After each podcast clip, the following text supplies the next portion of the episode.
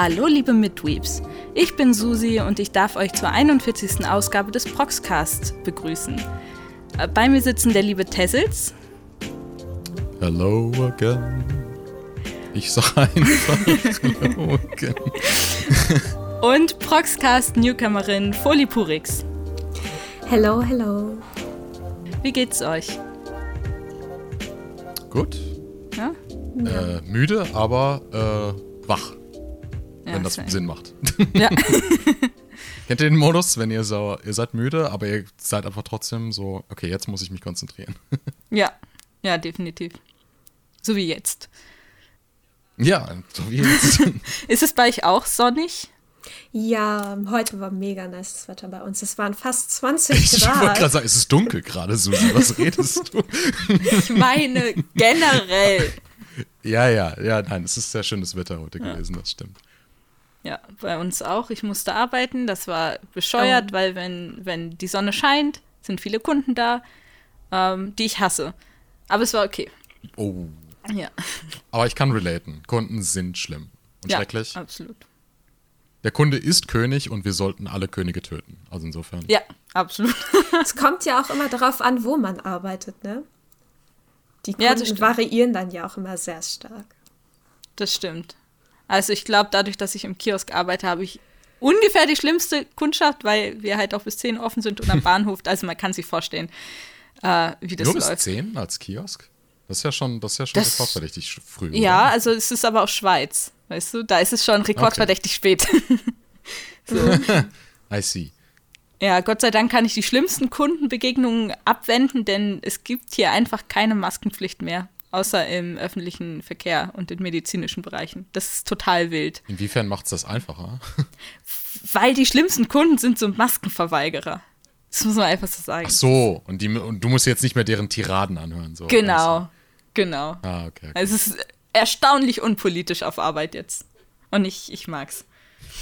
So, was habt ihr denn zuletzt geschaut? Äh, geschaut, geschaut. Hm, hm, hm. Ich rede jetzt einfach mal darüber, was ich jetzt, jetzt gespielt habe. Äh, denn ich bin jetzt äh, nach irgendwie fast einem Jahr Pause irgendwie total wieder im äh, Genshin Impact Fieber.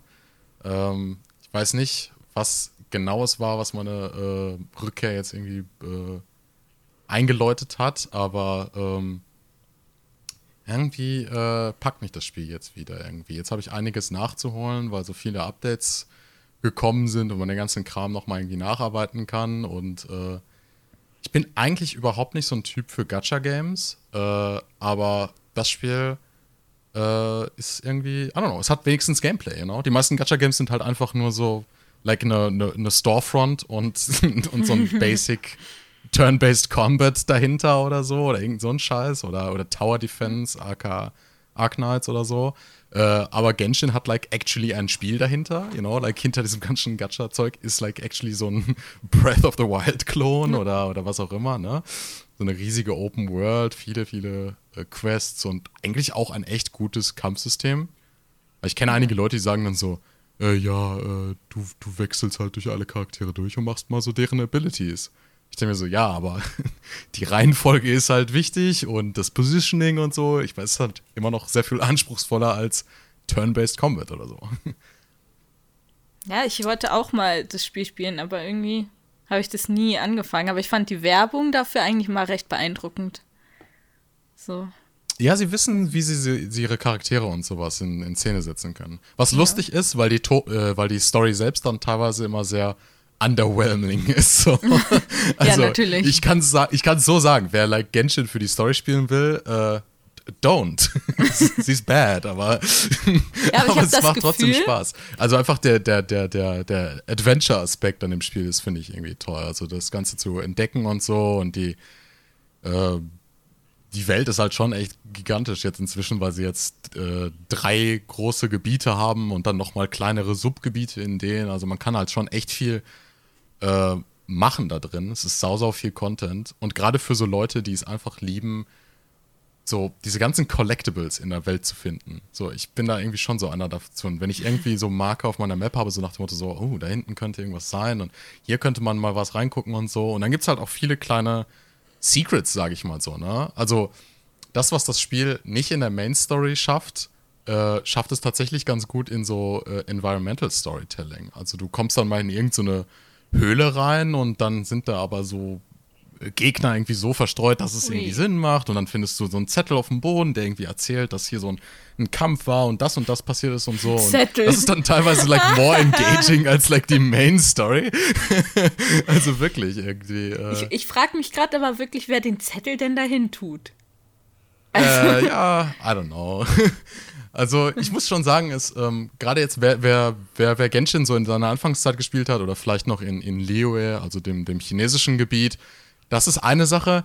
Äh, Inazuma, also das japanische Update, äh, gerade für uns Weeps natürlich äh, ganz, ganz nett, ne? Äh, Diese Ästhetik, sage ich mal.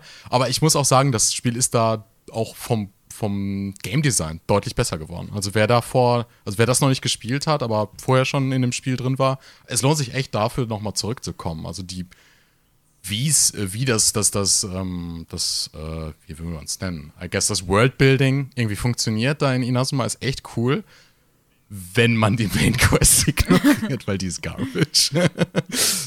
ja. Ja, so ist es, ne?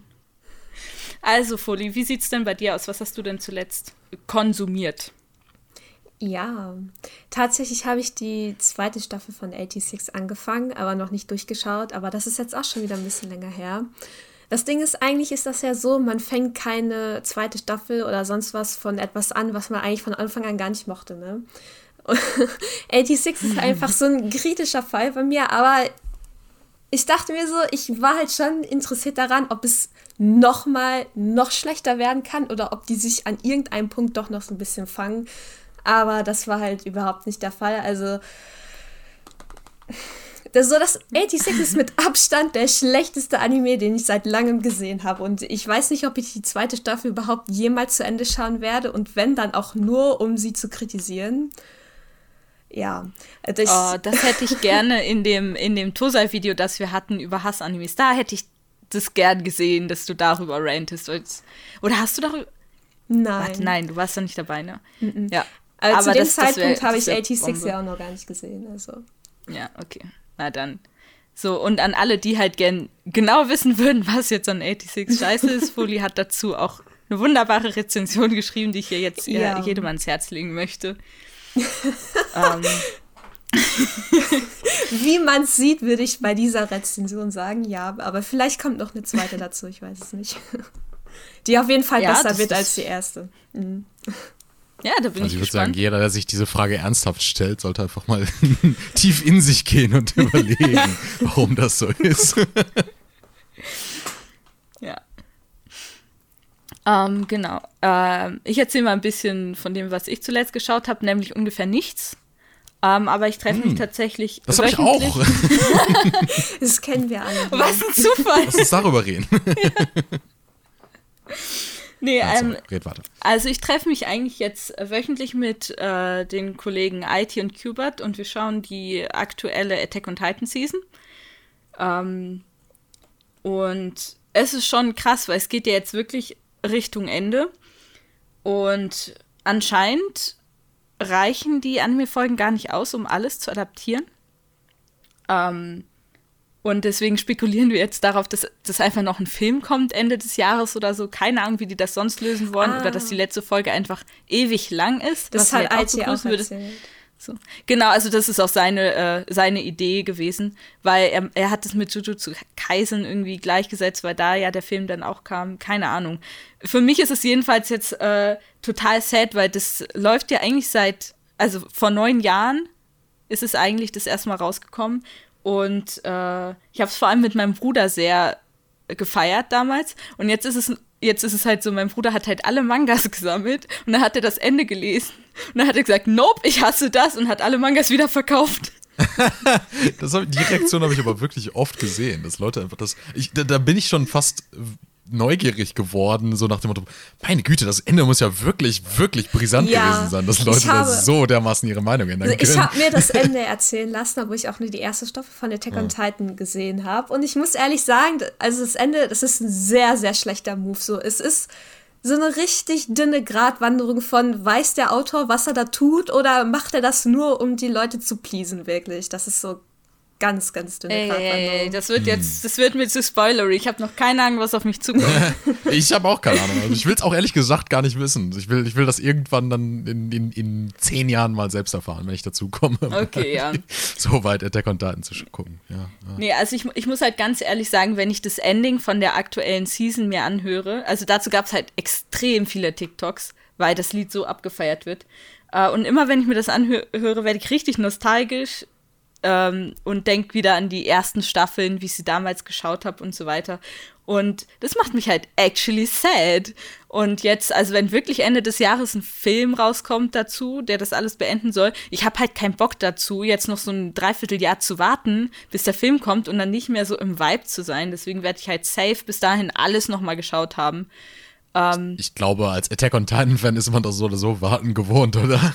Ja, schon, aber es ist, es ist einfach noch mal was anderes. Also bei einer Staffel, ich kann gerne, gut und gerne auf eine Staffel warten und dann fange ich an, das zu schauen und dann so ab der dritten, vierten Folge bin ich halt wieder drin. Aber wenn es nur ein Film ist, das hast du an einem Abend geguckt und dann lässt es, also es ist halt wie wenn man die erste Folge von irgendeiner Staffel schaut und dann lässt es einen halt irgendwie kalt und da habe ich keinen Bock drauf, so. Egal wie enttäuschend ja, das also wird. Der Film wird ja schon in sich geschlossener sein als, als eine Folge von einer Ja, Staffel, aber, oder? aber ich, Also- ich habe es mit Demon Slayer gemacht und es war halt so, also es, es hat mich schon mitgenommen, aber ich glaube, wenn ich es im Anschluss an die erste Staffel geguckt hätte, dann hätte es mich viel, viel mehr mitgenommen. Und das möchte ich halt einfach rekonstruieren, Okay. dieses Gefühl. Und äh, ja, dann kann ich noch ein paar andere Leute dazu zwingen, es mit mir zu schauen und dann kann ich das Finale tatsächlich noch mit viel mehr Leuten teilen. Also das ist der Plan. Ähm, ja, also ich bin auf jeden Vielleicht Fall habe ich das ziemlich. bis dahin ja auch mal durch. Ja, ja, hoffentlich. Also mach mal. Also es ist eine gute Show. ja, ich würde sagen, dann kommen wir langsam zum. Thementalk. So, unser heutiges Thema sind äh, starke weibliche Charaktere, denn wir hatten ja neulich erst den Weltfrauentag und ich dachte einfach, das wäre ein passendes Thema und wir, also heute sind halt auch die Mädchen in der Überzahl. Ähm, ja, was hast du denn äh, für einen Charakter mitgebracht, Herr Sitz? Ah, okay. Es, äh, die Mädchen sind Überzahl, aber die Männer dürfen trotzdem anfangen. Ja.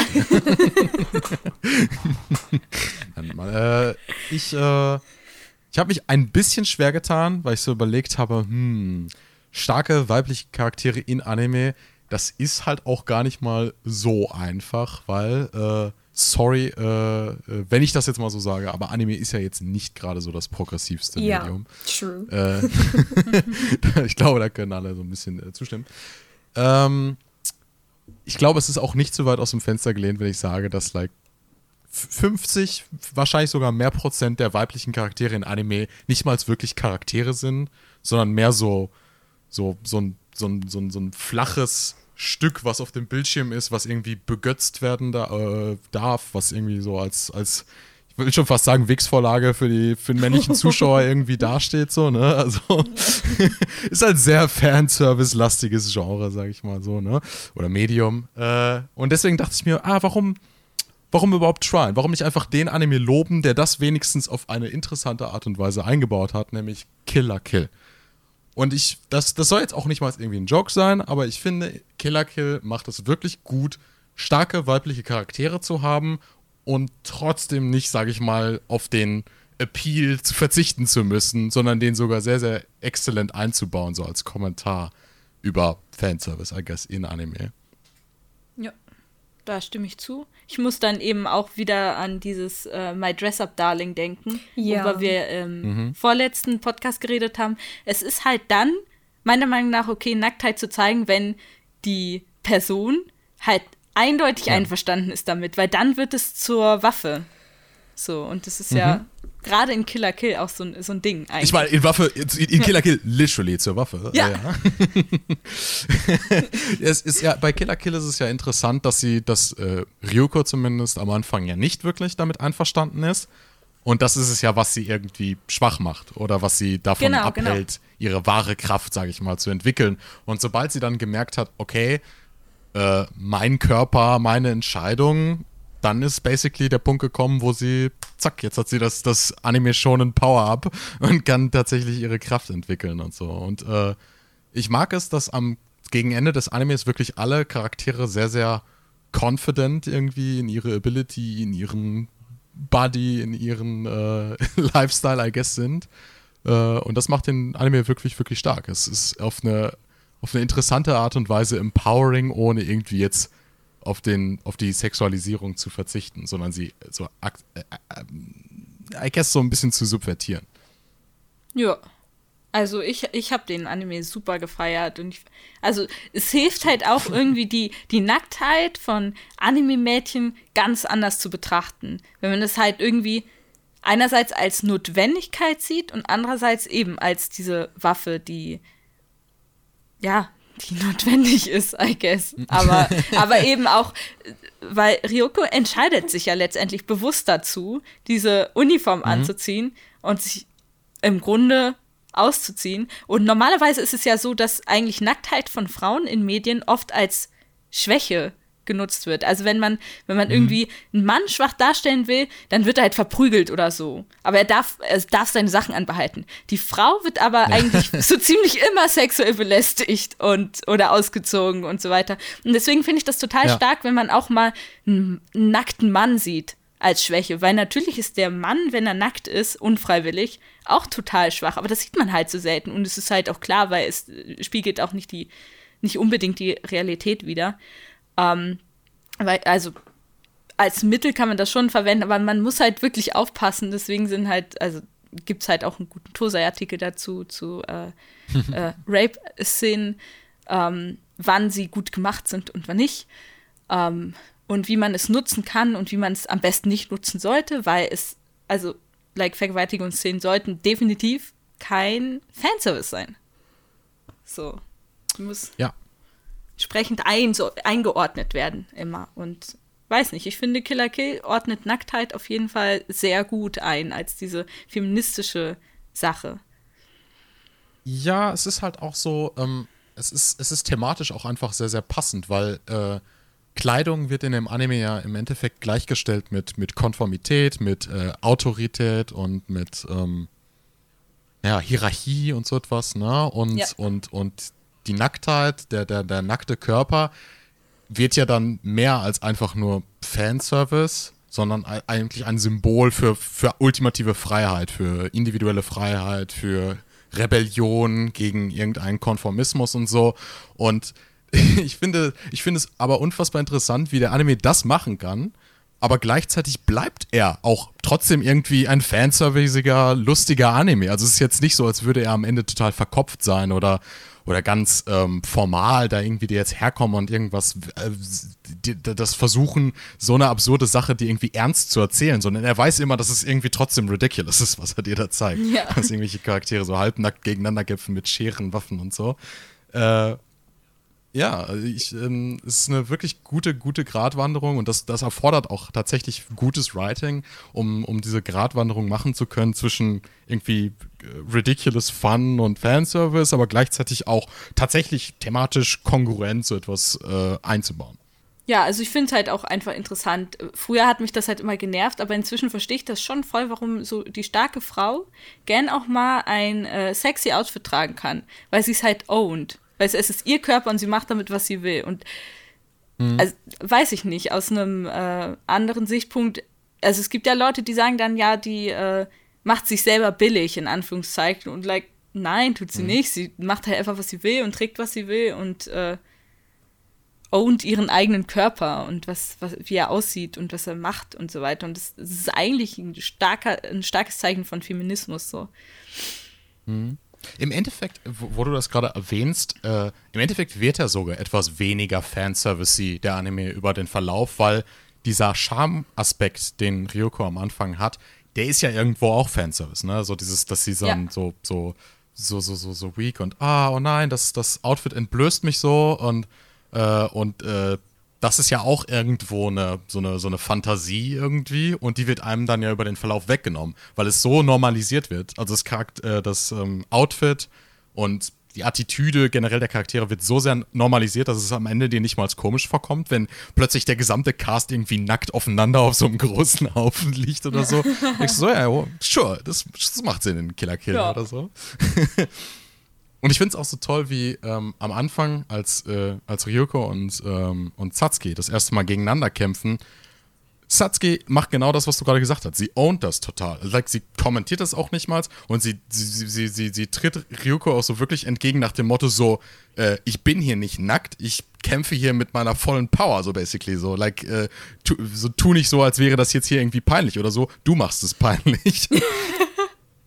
ja, Ja, ist ja im Endeffekt so, ne? Sie sagt ja so nach dem Motto, so stell dich nicht so an, Kind. Ja. Nutz jetzt die Kraft von, von den, von den äh, God hier. Ja. A Power Move. Das ist auch eine Powerfrau. Also ich habe sie richtig sie, lieben gelernt. sie ist absolut, So. sie ist, Satsuki ist super. Also ich liebe sie absolut dafür, dass sie einfach so, ich will jetzt nicht spoilern, was in dem Anime passiert oder so, aber sie ist halt einfach so ein, so ein, so ein Charakter, der, der ähm, absolut weiß, was sie will und dafür geht sie like to the fucking extreme. Und das kann Ja. ich, sie hat Dedication. Auf jeden her- I Fall, ja. that.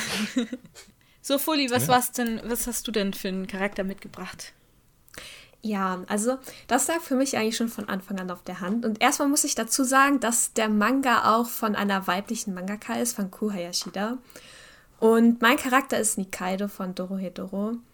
Und ich meine, sie ist jetzt nicht nur physisch ziemlich stark, sondern eigentlich der ganze Manga ist ziemlich stark, was diesen Feminismus angeht und so. Und ich meine, die Geschichte von Dorohedoro, die bewegt sich grundsätzlich auf ihrer ganzen Ebene weg vom Medium Anime, wie halt Teddles eben gesagt hat, mit den Aspekten mit Fanservice und so weiter und so fort. Das kommt halt überhaupt gar nicht vor. Das ist wie, ja, die Story ist halt sehr, sehr weit weg davon. Es gibt überhaupt gar keinen Fanservice, es gibt überhaupt gar keine nervigen weiblichen Charaktere, die wie Bretter durch die Story laufen, sondern alle haben so ihren Purpose irgendwie. Und Nikaido ist erstmal vom Stil her auch total anders, als man es eigentlich von Charakteren so gewohnt ist. Also sie hat ziemlich Muskeln, sie ist sehr groß für eine Frau und man sieht sie eigentlich nie im Gesamtmanga und auch im Anime sowieso nicht in irgendeiner Position, wo sie irgendwie entblößt wird oder so. Also sie zeigt, also anders gesagt, die, also Kuhei Ashida gibt ihr niemals irgendwie so die Blöße, dass es irgendwie jetzt als Fanservice gelten würde für die Zuschauer. Und das finde ich eigentlich schon ziemlich cool. Und an Nikaido selbst cool ist halt, dass sie sie traut sich halt erstmal den Mund aufzumachen, im Sinne von, sie sagt halt, was sie denkt und sie ist nicht so zimperlich wie die meisten anderen weiblichen Anime-Charaktere. Und sie ist auch nicht so weinerlich, wie man es eigentlich gewohnt ist. Sie ist nicht klein, sie ist ziemlich groß und ich meine, sie fährt Skateboard, das ist auch ziemlich cool. Und Wirklich cool. Das ist der wichtigste Aspekt. ja, das ist super wichtig. Und ja, ich meine, die Eröffnungsszene ist, wie sie quasi einem Gegner total eine reinhaut. Und sie ist einfach, ja. sie ist einfach Ja, so will ich die Frauen die Bühne betreten sehen. Ja, Gerade hast du noch was anderes erzählt, Susi, was du Äh. gerne als Eröffnungssequenz. Okay. Das, das erzähle ich gleich. so ich ich meine, noch. sie Okay, okay. behält halt bis zum Ende der Story einfach ihre gesamte Stärke bei und es wird nie lächerlich. Also sie ist wirklich eine seriöse Person, die sich traut, etwas zu sagen und auch wirklich einmal zuzuschlagen, wenn ihr was nicht passt. Und sie fährt die ganze Zeit Skateboard und solche Geschichten. Also sie ist halt wirklich ein standfester Charakter, der so total untypisch für Anime irgendwie ist. Ja. Das, da muss ich total an, äh, also ich weiß nicht, habt ihr Encanto geschaut? ja. Ja, genau. Ich muss, ich muss bei der Beschreibung jetzt, äh, du kannst dann gleich auch äh, noch mal gerade rücken, inwiefern äh, meine Vergleiche stimmen oder nicht. Aber Luisa ist ja auch eigentlich äh, dieser buffe, weibliche Charakter. Und ich finde ich find sie, also ich habe mich komplett in sie verliebt. Sie ist auch absolut mein Lieblingscharakter, weil sie halt einfach buff ist und stark und Sachen macht und Häuser hebt und solche Sachen. Und es ist extrem cool, weil um sie herum gibt es halt zwei coole Fun Facts, die es extrem witzig machen. Weil erstmal mussten die äh, Macher mit Disney darum kämpfen, dass sie sie überhaupt buff machen dürfen, weil Disney dachte so, ja, aber die, die werden doch keine buffe Frau mögen wollen, so die Kinder. Die mögen doch lieber so hübsche Disney-Prinzessin-eske Mädchen. So, und dann haben die drum gekämpft und sie haben es geschafft. Und dann haben sie tatsächlich, als sie die Puppen für Encanto produziert haben, haben sie nur von Isabella extrem viele gemacht und von Luisa voll wenige. Und die von Luisa waren instantly ausverkauft. Und die von Isabella stehen immer noch im Regal. Es ist so funny, weil einfach die Kinder voll drauf abfahren. Ja, das ist einfach diese starke, große, buffe Frau, die einfach Frau sein kann und nichts von ihrer Femininität verliert und trotzdem so dargestellt werden kann. Und also man sieht sie und man muss gar nicht überlegen, das ist eine Frau. So, die hat feminine Energie und die macht es, also die, die rockt, die rockt einfach. Und das finde ich total toll. Und so wie du Nikaido beschreibst, das klingt halt auch extrem so. Dass sie einfach trotz dessen sehr, sehr feminin sein kann, irgendwie. Ja, also ja, jetzt wo ja. du es sagst, also die beiden kann man schon ziemlich gut vergleichen. Also das Gute bei Nikaido ist halt, sie hat sie hat auch überhaupt nicht dieses typische Outfit von Anime Girl. Sie trägt auch kein kurzes Röckchen, keine Kniestrümpfe und solche Geschichten, sondern sie hat halt diese braune Cargohose an und dann zwar halt so einen ziemlich knappen BH und so eine Jacke drüber, aber es sieht halt überhaupt nicht so aus, als ob es gewollt ist, dass man jetzt total auf ihre Brust schaut oder so, sondern es ist überhaupt gar nicht im Stil von Fanservice, sondern es ist halt ihr Outfit, was sie trägt und das wird auch so ganz natürlich und normal dargestellt, nicht so wie sonst immer in Animes, wo halt gefühlt alle Frauen total überzogene Outfits anhaben müssen und das irgendwie immer alles oder bestimmte Körperteile hervorheben müssen. Das ist bei ihr überhaupt nicht so. Ja, also es klingt für mich auch danach, dass sie einfach like ihren Körper also nicht, nicht nutzt für Sachen, sondern einfach trägt, worauf sie Bock ja. hat. So. Mhm. Also wenn ich, wenn ich auf Google Bilder gehe, dann, dann sehe ich das halt auch. Und sie hat ja auch so ein, so ein Overall, glaube ich, als Outfit. Das ja. finde ich auch extrem nice. So. Ah, ich mag, ich mag einfach buffe Frauen inzwischen, glaube ich. Das war nicht immer so, aber. Ich, ich habe äh, hab Doro Doro jetzt nicht gesehen oder gelesen, aber äh, äh, wenn ich actually von einem weiblichen Charakter aus dem Werk sehr, sehr viel lese, dann ist, äh, sehe, ist das die äh, Nois, ja. heißt sie, glaube ich, ne? Mit den weißen Haaren. Mhm. Wie, Wie ist die denn so? Ähm, neu. Sie gehört quasi zu den neu. Antagonisten, wobei es auch keine richtigen Antagonisten mhm. in Dorohedoro gibt. Sie gehört zu den Zauberern.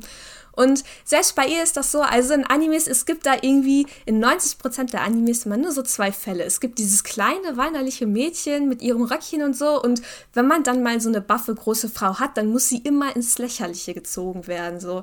Das ist halt irgendwie ja. sehr häufig so. Und selbst bei Neu ist das überhaupt nicht so, weil sie ist auch eine extrem große Frau und sie hat unnatürlich große Muckis irgendwie an den Armen, an den Beinen, einfach überall. Und das, ich. Das, äh, das wird im Fanart immer sehr betont, ja.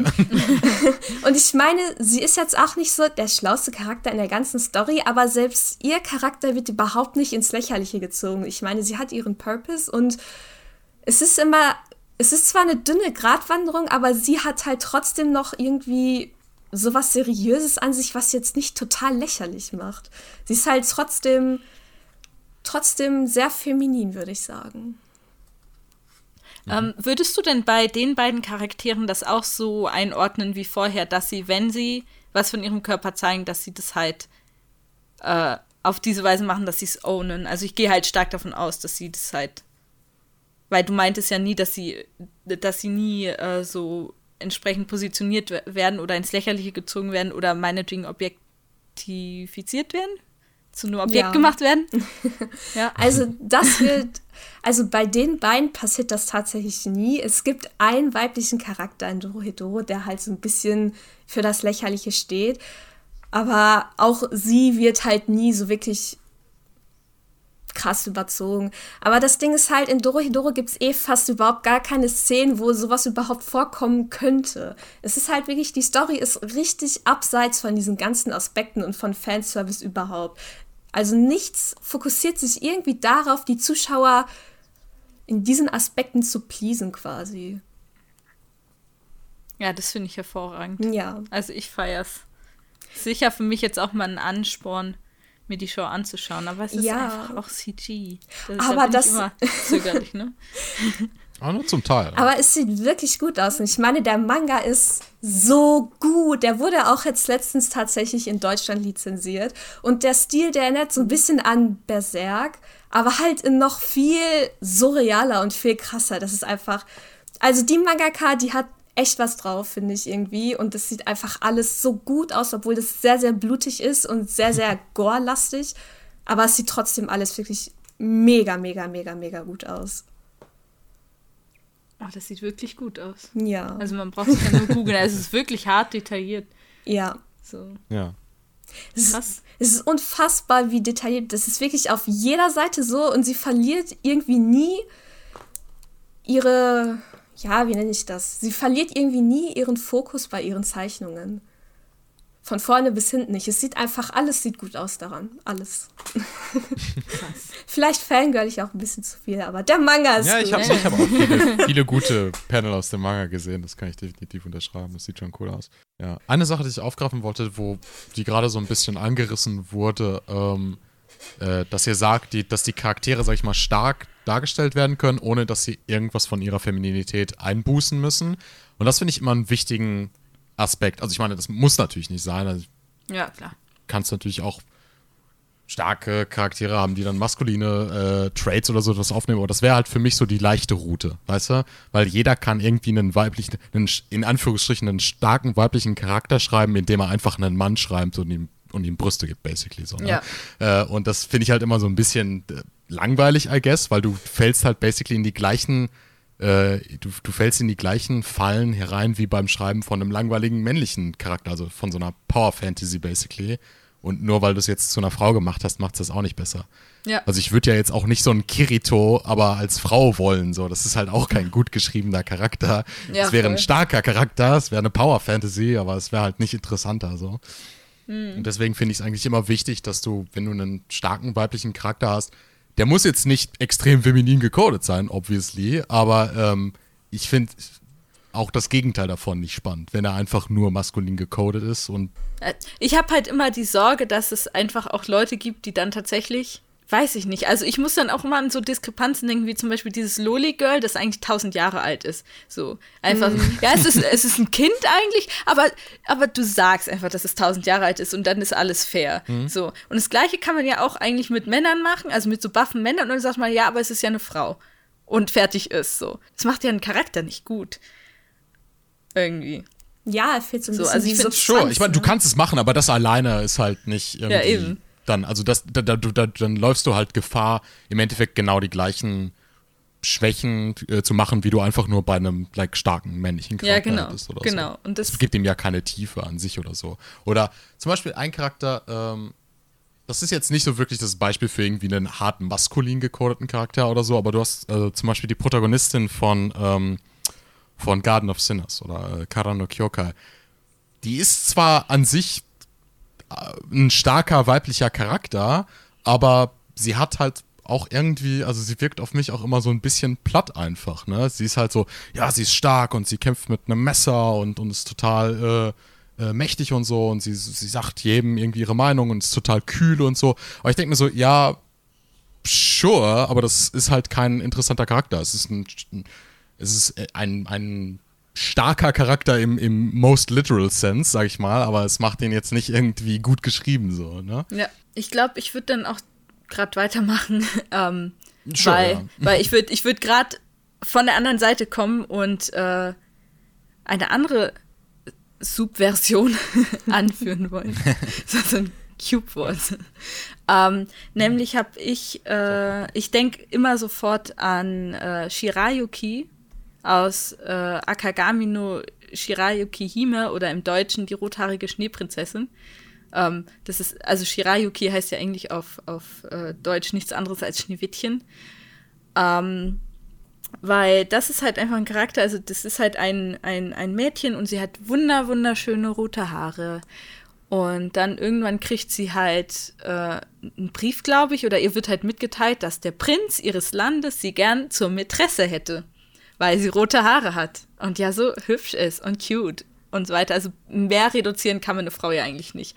Was macht sie? Sie schneidet sich die Haare ab und läuft einfach weg. So, und das ist total interessant. Und dann trifft sie halt tatsächlich random auf den Prinz vom Nachbarland und freundet sich mit dem an. Und es ist halt so eine richtig schöne, ganz normale Freundschaft. Und äh, ich weiß nicht mal, ob er sie am Anfang gerettet hat oder nicht. Ähm, ich habe ich hab sehr viel vergessen.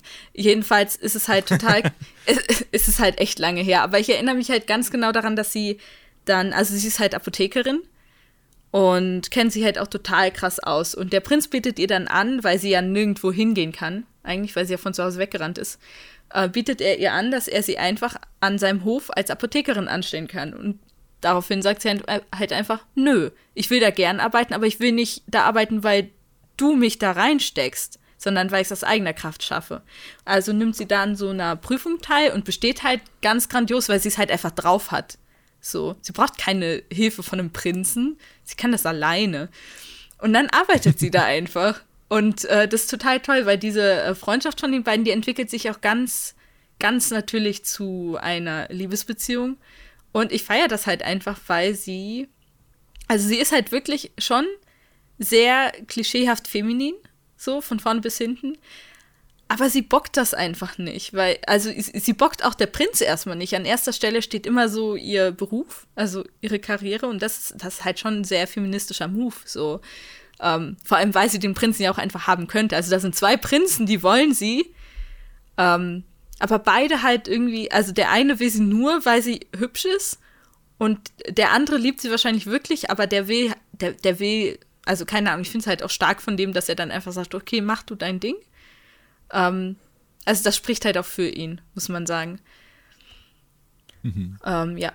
Also ich, ich, ich fand es halt total toll, weil normalerweise äh, werden gerade Prinzessinnen ja auch wie die Damsel in Distress dargestellt und in diesem Fall halt einfach so, nö. Also schon, aber sie rettet sich selber und das finde ich immer total toll. So. Ja, sie, sie, behält, sie behält ja praktisch die, die, die Agency, sag ich mal. Ne? Ja, genau. Also sie entscheidet selber darüber, ob sie jetzt etwas tut oder nicht. Und sie lässt auch nicht zu, dass irgendjemand sie insofern bevormundet, als ich möchte dich jetzt gerne hier und hier haben, sondern nö. Also wenn ich das gerne machen will, dann okay, aber nicht nur, weil du das hier möchtest, sag ich mal. Genau, ja. Und ich, ich finde es eigentlich auch schön, dass äh, der Anreiz irgendwie auch der Prinz ist, weil sie halt gut mit ihm befreundet ist. Aber auf der anderen Seite ist der Anreiz halt auch, wie krass bist du, wenn du als Apotheker am Hof des Königs arbeitest. So, das war so immer ihr Traumjob. So, und es war halt mhm. Zufall, dass sie dann auch den Prinzen vorher getroffen hat. Ähm, und ich habe das total gefeiert. So, und auch in der zweiten Staffel ist sie dann tatsächlich entführt worden, was halt wieder irgendwie negativ ist, aber sie haben es überhaupt nicht so aufgezogen, dass sie einfach nur gerettet wird. Also letztendlich rettet äh, der Prinz sie schon, aber ähm, sie wäre wahrscheinlich schon tot, wenn sie nicht selber sich auf eine gewisse Weise am Leben halten würde und durch ihre eigenen Handlungen dafür sorgen würde, dass sie weniger in Gefahr ist oder so.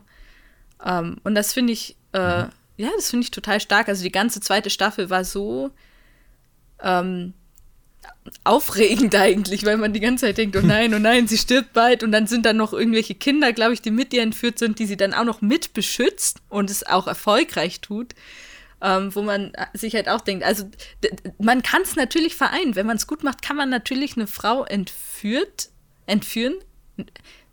Man kann dafür sorgen, lassen. dass eine Frau entführt wird. genau. Okay, so, ja. Und ähm, trotzdem bleibt sie eine Powerfrau. Und ich liebe das halt, wenn man, wenn man die Sachen halt einfach so ein bisschen dekonstruiert und ein bisschen sagt, okay, ich mache jetzt mal das, aber ich drehe es ein bisschen um. Ähm, und es macht halt, also jetzt muss ich nochmal komplett umdrehen. Also, das ist ein Shoujo-Manga und äh, meine Lieblings-Mangaka, Yosaki Saka, macht das auch ganz grandios, wo sie dann einfach wirklich diese typische Situation hat von, das, Mädchen wird angemacht von ein paar Kerlen und dann kommt der Junge und rettet sie. Und in, äh, in dem Manga von Yosaki Saka, äh, ich glaube, das war Strobe Edge, da wird der einfach knallhart verprügelt von denen. Und ich feiere es einfach. Das ist nicht einfach dieser Macho, der, der sie einfach random retten kann oder so, sondern der, der, der liegt dann am Ende auf dem Boden und es wird, also fühlt sich auch selber total lächerlich, was er halt nicht ist, weil es ist ja trotzdem stark, also es ist vor allem stark, wenn du irgendwie dich in eine Situation begibst, in der du weißt, dass du verprügelt werden könntest und dann wirst du auch verprügelt mhm. und du hast trotzdem das Richtige getan. Also mega strong. Ähm, ja. Ich, ich feiere es halt einfach, wenn, wenn, wenn nicht das Gleiche passiert wie in jedem anderen x-beliebigen Shoujo-Manga, sondern einfach so ein bisschen so, hm, okay, nee, wir machen es heute anders. so, die Frau ist stärker oder der Mann ist schwächer, keine Ahnung, halt einfach so ein bisschen, vielleicht auch realitätsnäher. So, weil ich glaube halt auch ja, nicht. probably. ich glaube, die meisten Leute würden wahrscheinlich in einer Schlägerei einfach nur auf die Fresse bekommen. ja, eben. Vor, allem, weil es halt auch einfach immer so drei so mittelalte Dudes sind und der andere ist, Ja. das ist halt so ein 16-jähriger Typ, also wahrscheinlich trotzdem zwei Meter groß und hat eine tiefe Stimme und riesen Hände, aber trotzdem würde er einfach Ich meine, es ist ein. Shoujo-Manga.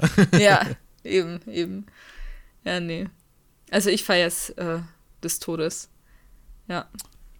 ja, klingt interessant, auf jeden Fall. Also große Empfehlung auch. Es ist auch ein wunder wunderschöner äh, Shoujo-Anime an alle Leute, die äh, Shoujo-Stuff mögen oder Roman-Stories. Also auf jeden Fall da mal reinschauen. Ähm, ja, und äh, genau, ich wollte noch mal zurückkommen auf das, was äh, vorhin noch angeteasert wurde, von wegen, wie eine Frau am besten eingeführt werden sollte. Mm, ja.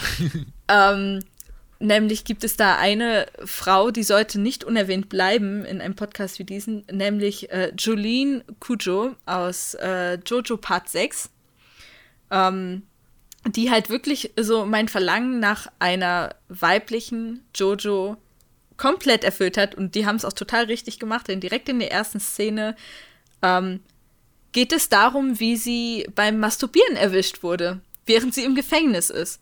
Und das finde ich halt einfach total stark, weil es einfach sehr vieles Es normalisiert. geht so ein bisschen gegen das Anime-Verständnis, ne? Du würdest, Genau. Ich, äh, ich glaube, du hattest das vorher auch schon mal erwähnt, so der, der gemeine Anime-Schauer oder, oder Manga-Leser würde jetzt nicht erwarten, dass man ein, einen weiblichen Charakter beim Masturbieren irgendwie einfach erwischt oder so. Das ist irgendwie so eine Sphäre, die äh, konventionell eigentlich für Männer vorbehalten ist, sag ich mal. Ja, absolut. Und dann, und dann auch auf der anderen Seite, sie ist im Gefängnis, also es startet einfach im Gefängnis.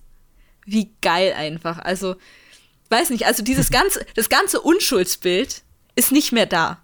So, weder irgendwie juristisch wahrscheinlich, noch moralisch, noch irgendwie, ähm, ja, sexuell gesehen. Das finde ich total klasse. Dass man einfach sagt, so, ja, ähm, also man normalisiert erstmal, ja, okay, Frauen können ins Gefängnis gehen, Frauen masturbieren, Frauen sind sexuell aktiv, I guess. Also finde ich total klasse. Also ich habe es mega abgefeiert und ich wüsste halt auch nicht, wie man eine ne weibliche Jojo besser einführen könnte. So. also jemand soll mir mal bitte einen besseren Weg äh, nennen, wie, wie das besser ginge. Ich kann so. es nicht. Ne? Ist, ist halt so. Nee. So. Ähm, ja, also zur Gegenüberstellung, das hatte ich vorhin auch schon erzählt. In Ore Monogatari, falls das, das jemand kennt, das ist einfach auch so ein Shoujo-Anime. Da geht es halt um diese total prüde Beziehung. Also nach der Folge 3 kommen die beiden zusammen. Und das Mädchen, also er will halt keine Schritte äh, nach vorne machen, weil er meint halt, er will bis zur Ehe warten und so weiter und er will sie nicht äh, wie ein Objekt sehen und äh, seine Liste an ihr ausleben oder so. Und dann fühlt sie sich halt wirklich äh, ganz, ganz, ganz schrecklich, weil sie das Bedürfnis hat, mit ihm Händchen zu halten. und ich, ich Richtiger so Skandal. How, how witzig. Ja, so eine Slut einfach. Es ist so. Also ich weiß nicht. Also das, das finde ich Sowas Versautes krass so. darf man heutzutage schon zeichnen, ne? Das Ja, ganz schlimm, ganz, ganz schlimm. Oh, da muss ich an diese How I Met Your Mother Folge denken, Welt ist verfallen. wo Lily und Marshall heiraten wollen und äh, ihren Freunden verbieten zu erwähnen, dass sie trinken oder so. Und dann Ted einfach erzählt, so ja, also seine vorläufige Rede droppt, wo ähm, Marshall und Lily sich heimlich, also halt abends um achten Glas Milch trinken in der Bar unten und sich dann heimlich aufs Klo verziehen und dann da erwischt werden beim Händchen halten. Ich find's so geil. Uh. So. Ja, es ist richtig, äh, wie können sie nur? Also vor der Ehe auch noch. Also Vor der Ehe dramatisch. Milch getrunken. Ja. ja, das vor allem, ja. Nee, also Ja. da, da, ist mir, da ist mir sowas wie Jolene viel, viel lieber, die einfach sagt so, ja, das gibt's auch. So. Und äh, diesen Unschuldsgedanken einfach mal komplett über Bord zu werfen, weil, weiß ich nicht, wenn eine Frau erwachsen ist, dann ist sie halt auch einfach nicht mehr so, so, ja, dieses, dieses Bild, was man hat, weiß ich nicht. Sondern halt einfach ein Mensch. So, es ist menschlich und ich finde es total toll, wenn das auch gezeigt wird. So, es gibt auch diese Menschen und nicht nur so diese Idealvorstellung mhm. von diesem reinen Mädchen ohne Meinung. So. finde ich halt. Ja, nein, halt ich verstehe kacke, absolut, ne? was du meinst. Einfach an, an äh, einen Charakter in seiner nicht in wirklich in seiner Volle zu zeigen oder so, aber ihn jetzt nicht direkt irgendwie schon so einzuordnen und nur in, äh, in Sphären zu behandeln, die erwartbar sind für so einen Charakter. Ja, absolut, ja. Es, es ist vielleicht mhm. auch cool, dass die entsprechenden Leute, die keinen Bock haben auf, auf Frauen, die masturbieren, der kann ja direkt ausschalten und gehen. Finde ich schade, denn es ist ein verdammt guter Anime. Halt, like Jojo. ich glaube, wenn Jojo bis zu dem Punkt gesehen hat, ist für alles down, oder? Also. Ja, das stimmt, ja. Wenn, wenn, wenn, wenn, wenn, wenn das die, Sache, eine Sache ist, die jemandem davon abhält, Jojo zu schauen, dann dann würde ich mich ernsthaft fragen, was er vorher in dem Anime gesehen hat. Also. Ja, also vielleicht macht ja. jemand einfach Part 6 an, einfach um reinzuschauen und sieht dann das. Ach so. So weiß ich nicht. Aber es sollte. Neuer Zuschauer, ich verstehe. Ja, also vielleicht, also meiner Meinung nach sollte es einen eher hooken und nicht abschrecken. So. Also mich hat's sau gehuckt. Also ich, ich lieb's. So, also Jojo hatte schon immer starke Frau, weibliche Charaktere, aber also ich mag, dass in der neuen Staffel halt fast ausschließlich weibliche Charaktere gezeigt werden, also bisher. Ich habe ja auch noch nicht alles gesch geschaut davon. Ähm, aber ich, ich, ich mag's, weil halt einfach. Ähm, ich meine, es ist halt auch ein Frauengefängnis, oder? Also, ja, ja, klar, aber, aber also die eine, also es wird ein bisschen weird, die eine ist halt eigentlich tot und wird äh, also in ihr lebt halt irgend so ein Stand-Dingens, Alien, uh. keine Ahnung. Und keine Ahnung, ob das. Typisch Joker, halt. ja, also keine Ahnung, ob das Ding ein Geschlecht hat. Es ist auf jeden Fall eigentlich ein männlicher Synchronsprecher, aber da, da kann man eigentlich auch nicht viel draus ziehen. Aber ja, kann man jetzt nicht absolut sagen. Und der Antagonist ist halt auch ein Kerl. Ähm, aber trotzdem, es ist halt, man merkt halt einfach, dass Araki weiß, nicht wie man Frauen schreibt, sondern wie man einfach Menschen schreibt. So. Und ich glaube, bei jedem seiner Charaktere wäre es letztendlich auch egal, ob es ein, eine Frau oder ein Mann wäre. Es sind einfach Menschen, die halt Sachen machen und stark sind und actually Sachen erleben und nicht nur irgendwie da sind, um begafft zu werden. Und das, das feiere ich einfach. Wobei schon, die werden auch, die sind auch da, um begafft zu werden, weil die, die haben halt auch nice Outfits, das muss man auch dazu sagen. Aber auch die Männer halt, ne? Das ja, eben, eben.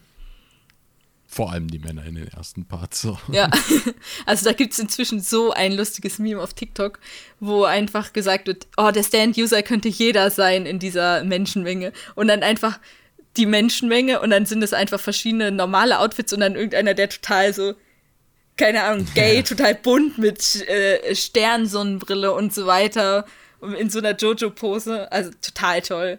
So, wer könnte nur der Stand-User sein? Hm. Ja, also feiere ich mega. Ähm, habt ihr denn noch irgendwelche anderen Charaktere so im Kopf, die Erwähnung finden sollten in diesem Kontext? Mir ist actually gerade beim Reden noch was eingefallen, lustigerweise. Nämlich, ähm, äh, jetzt, jetzt muss ich ihren Namen nicht wieder falsch sagen, wie ich es beim letzten Mal, als ich über den Anime geredet habe. Elena heißt sie. Ah, ich wusste sogar, dass die das ist, als du das gesagt hast. Nice. Ja. Also, Elena aus Majo no Tavi Tavi oder uh, The Journeys of Elena. Und ähm, ich finde, sie ist auch ein Charakter, der auf eine sehr, sehr interessante Art eingeführt wird in den Anime. Also gerade die Einführung ist so, die den Charakter stark macht.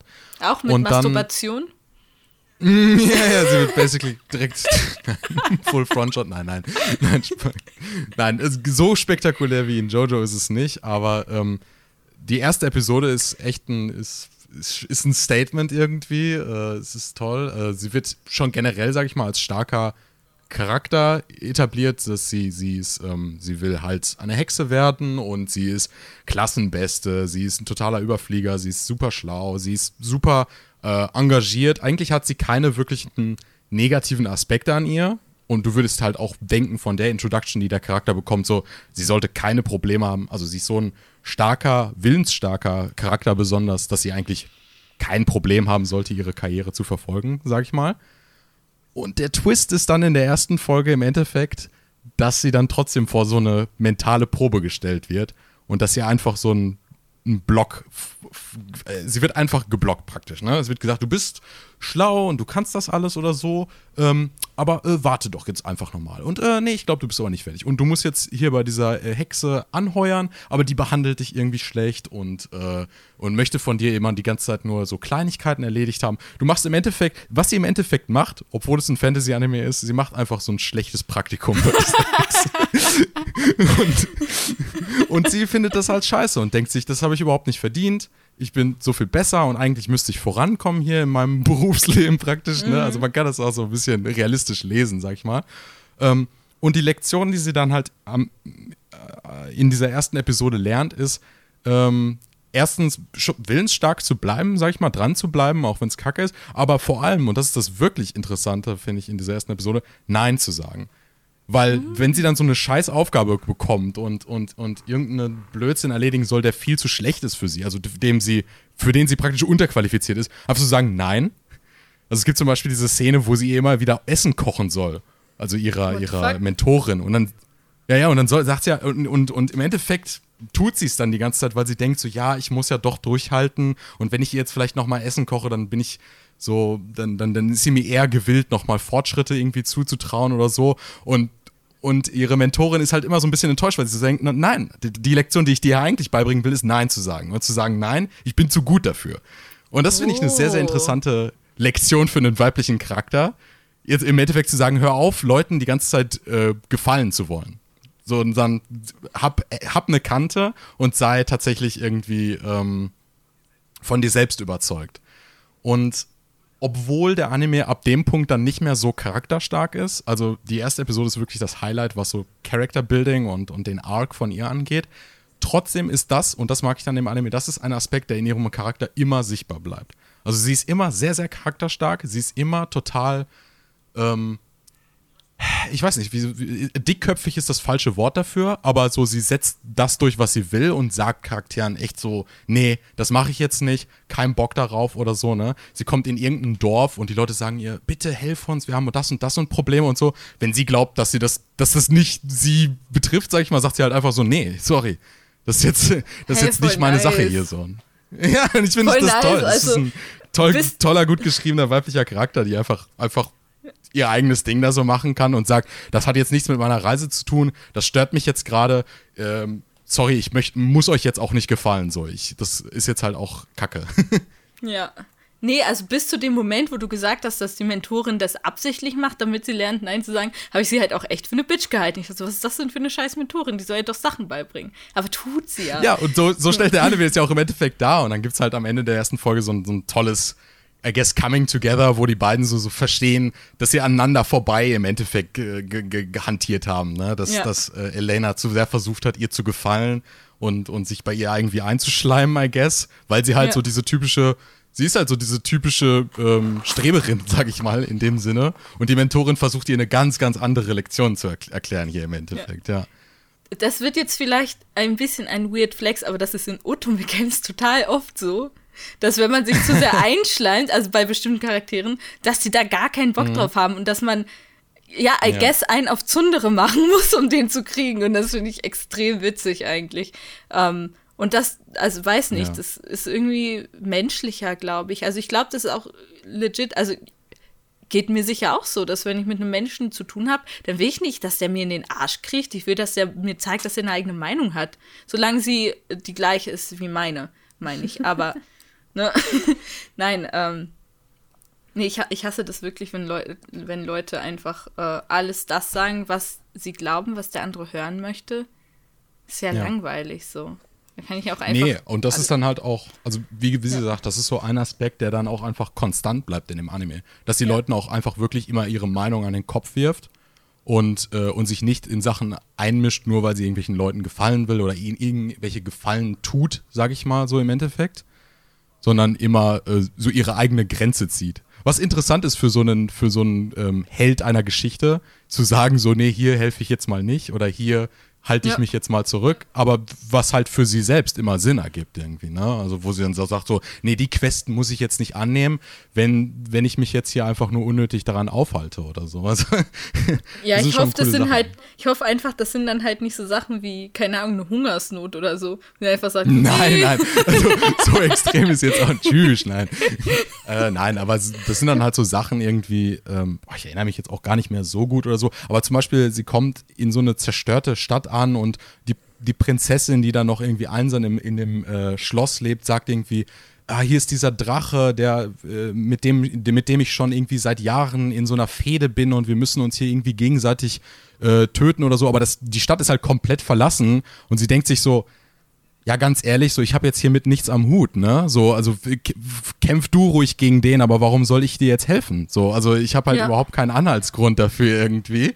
Und das ist ein sehr, sehr interessant. Sie, sie, sie, sie spielt dann praktisch oft eher so die Beobachterrolle, aber ohne disempowered zu sein, weil das ihre eigene Entscheidung ist, sich nicht einzumischen. Und wenn sie sich dann einmischt, dann ist es halt umso interessanter, weil es halt wirklich ihre eigene Entscheidung ist und nicht einfach nur, weil der Plot jetzt wollte, dass sie darin involviert ist, sag ich mal. Hä, das finde ich sau Ja. spannend.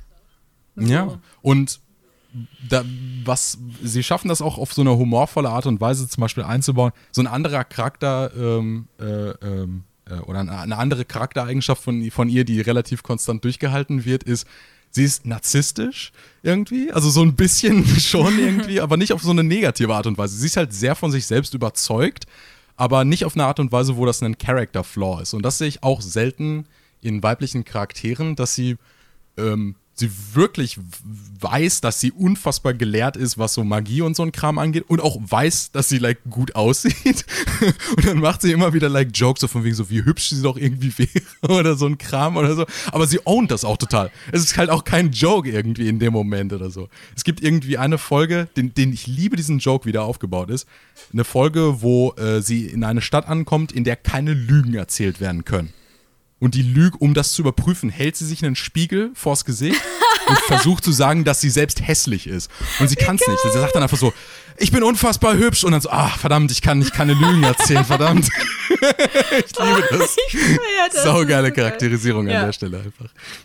Also das, das spielt doch total gut rein in dieses, dass man von Frauen, auch vor allem von hübschen Frauen, irgendwie erwartet, dass sie nicht wissen, dass sie hübsch sind oder so tun, als wüssten sie es nicht. Dabei finde ich das total strong, wenn eine Frau einfach weiß, was sie wert ist und dementsprechend auch zum Beispiel dann äh, potenzielle Beziehungspartner ablehnt, weil die nicht gut genug sind, weil sie, weil sie außerhalb de von deren League, League, League ist. Liga. Das finde ich halt, genau, also das finde ich total toll, anstatt dass man irgendwie, äh, anstatt dass die Frau jetzt sagen muss, so, oh nee, ich bin ja gar nicht so hübsch, ich schmeiß mich an den nächsten Kerl ran. So, nein, das ist Besseres verdient, so. Also es ist halt auch immer eine Sache Mhm. von, was sie auch kann, also nicht nur eine Sache der Schönheit, aber ähm, ich finde Ja, das das immer total strong. Genau. Ja, Also, das ist so die eine Sache, die ich auch meinte, dass so praktisch ihre, also sie, sie, sie wird ja praktisch als starker Charakter schon etabliert, also das ist die Grundvoraussetzung